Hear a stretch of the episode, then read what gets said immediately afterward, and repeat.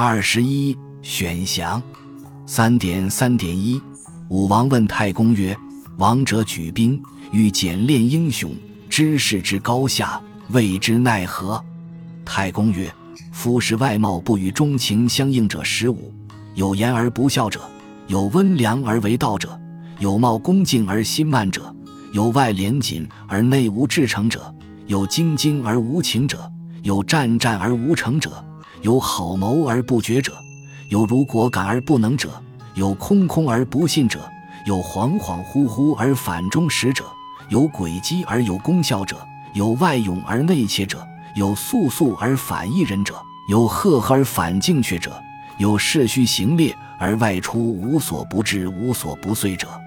天下所见，圣人所贵，凡人莫知，非有大名不见其迹。此事之外貌不与钟情相应者也。译文：武王问太公说：“王者起兵，想要选拔英雄，了谢氏的高下，应该怎么办？”太公说：“士的外表与内情不相应的有十五种情况，有外表严谨，实际无德无才的。”有外表温和善良，实际是盗贼的；有看似恭敬却内心傲慢的；有外表廉洁谨慎，内心并不真诚的；有看似细致，实际并不踏实的；有外表忠厚，实际不诚恳的；有喜欢谋划却不能决断的；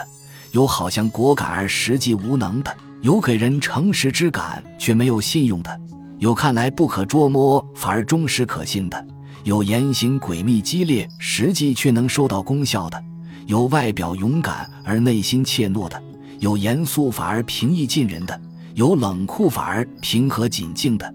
有外貌虚弱比列外出为使者，却无所不至无所不能的。天下人轻视的，圣人看重他；平常人不能了解，没有大的知人之明，看不到实际。这就是士的外表与内情不相应的情况。三点三点二，武王曰：“何以知之？”太公曰：“知之有八征：一曰问之以言，以观其辞；二曰穷之以辞，以观其变；三曰与之间谍，以观其诚；四曰明白贤问，以观其德；五曰使之以才，以观其廉；六曰视之以色，以观其真。”七曰告之以难，以观其勇；八曰醉之以酒，以观其态。八征皆备，则贤不孝别矣。